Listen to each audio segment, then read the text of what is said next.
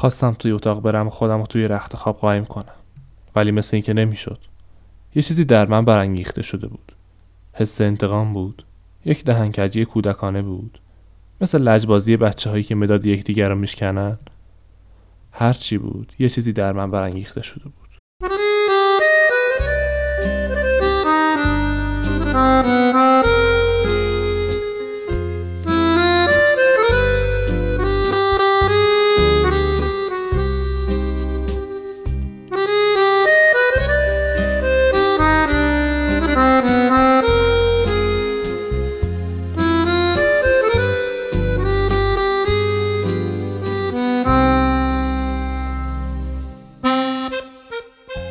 سلام آرمان هستم. شما صدای منو از پادکست داکو میشنوین. من تو این پادکست می‌خوام که داستانهای کوتاه و دم گوش شما روایت کنم. توی این اپیزود داستان کوتاه دهنکجی اثر جلال آل احمد از کتاب مجموعه 13 داستان کوتاه رو براتون انتخاب کردم که امیدوارم لذت ببرید.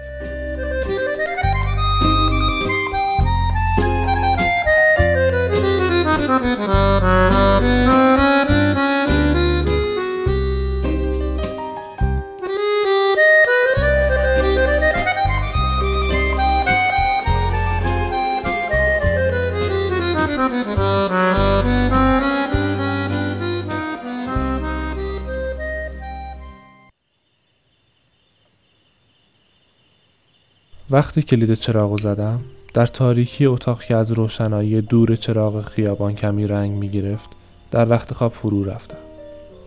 هنوز رادیو روشن بود و موسیقی روونی که از پشت پرده زخیمون برمی اومد و هوای اتاق موج می‌داد پر سر و صدا بود و من می‌خواستم آروم بگیرم.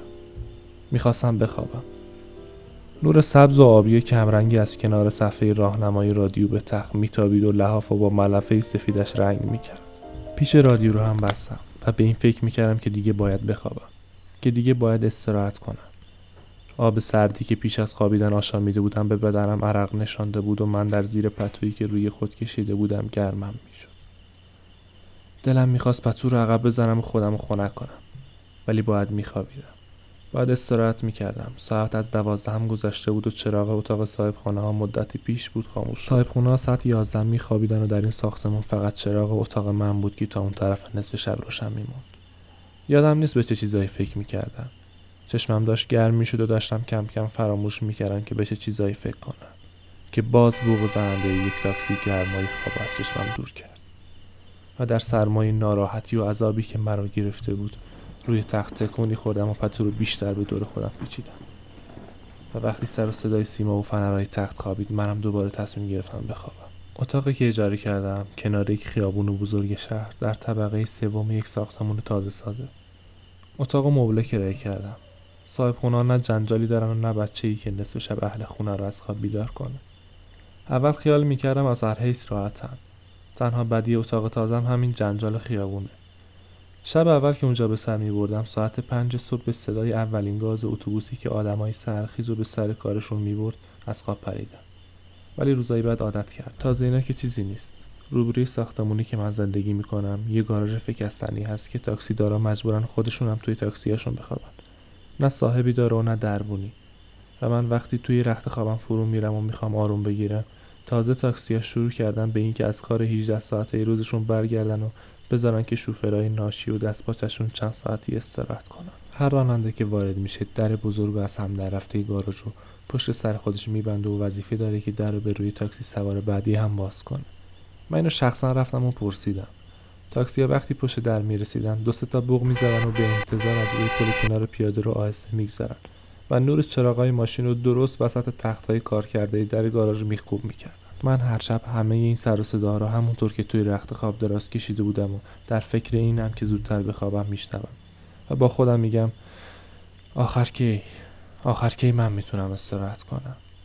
خیابون در اون وقت شب خلوت خلوته و حتی رنگ دست جمعی مستای کافه تابستونی نزدیکم که هر شب نزدیکی های ساعت دوازده از میان تاریکی درختان انبوه یک باغ دورتر از اونجا صاف از پنجره اتاق من تو میاد خاموش شده. این فکرها رو داشتم فراموش می‌کردم که یه تاکسی دیگه هم رسید. بوغ زننده ای تا مغز و استخون من نفوذ کرد. من راستی ناراحت شدم. پتو رو کناری انداختم و همونطور پا برهنه روی آجرای سنتی خونک محتابی تکیه دادم. راننده دو سه باری بوغو زد و وقتی کسی در رو باز نکرد پیاده شد و رفت و پشت در با مشت و لگت در رو به کوبیدن می‌خواستم فوش بدم می‌خواستم اربده بکشم. می‌خواستم همسایه رو از خواب بیدار کنم. ولی چه احمقی. همسایه هم حالا از خواب پریدن و توی رخت خوابشون دارن غلط می‌زنن. ولی نه صاحب خونه می‌گفت به این سر و صدا عادت کرده. این منو ناراحت می‌کرد. این منو وامی داشت که بخوام در اون دل آروم شب اربده ای زننده و منفور بکشم و همسایه رو از خواب بپرونم. سرانجام در باز شد و چند ثانیه بعد موتور تاکسی هم از صدا افتاد و نور چراغ اون از وسط تاریکی هایی درون گاراژ پرید.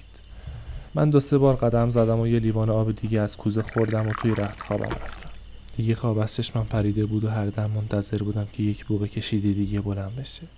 و مثل یک شلاق تهدید کننده بر پیکر خوابی که کم کم به چشم من راه خواهد یافت بکوبه. یه ماشین دیگه مثل اینکه زیر گوش من یک دم ایستاد.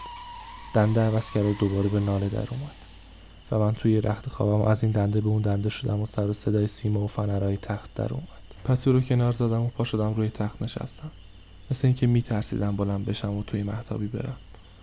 مثل اینکه همه ماشینایی که توی عالم بودن از یک سرازیری دراز پایین می اومدن و جلوی اتاق من زیر گوش من که می رسیدن پشت سر هم ترمز می‌کردن و سکوت آرامش آور شب و با جنجال تحمل ناپذیر خودشون می هم باشتن. وقتی که همه صدا افتاد ناگهان چیزی در من برانگیخته شده بود. حس می کردم که اگه این کارو نکنم به خواب نخواهم رفت. اول کمی ناراحت شدم. خواستم توی اتاق برم و خودم رو توی رخت خوابم قایم کنم ولی مثل اینکه نمی‌شد. یه چیزی در من برانگیخته شده بود. حس انتقام بود. یک دهنکجی کودکانه بود. مثل لجبازی بچههایی که مداد یکدیگر رو میشکنن. هر چی بود چیزی در من برانگیخته شده بود و من دیگه سردی آجرای کف محتابی رو حس نمی‌کردم. هنوز پچ چند نفر که در تاریکی گاراژ به زبان غیر از فارسی حرف می‌زدن شنیده می‌شد. و ساعت زنگ دو رو کم و زد. من با قلب سنگی که پای لنگه در محتابی بود آجر پاره پای اون لنگه دیگر رو با یه ضربه محکم ولی بی صدا و خفه شکستم. هر سه پاره سنگ رو روی حره محتابی گذاشتم. من فاصله رو سنجیدم و همون جایی که باید انتخاب می‌کردم کردم.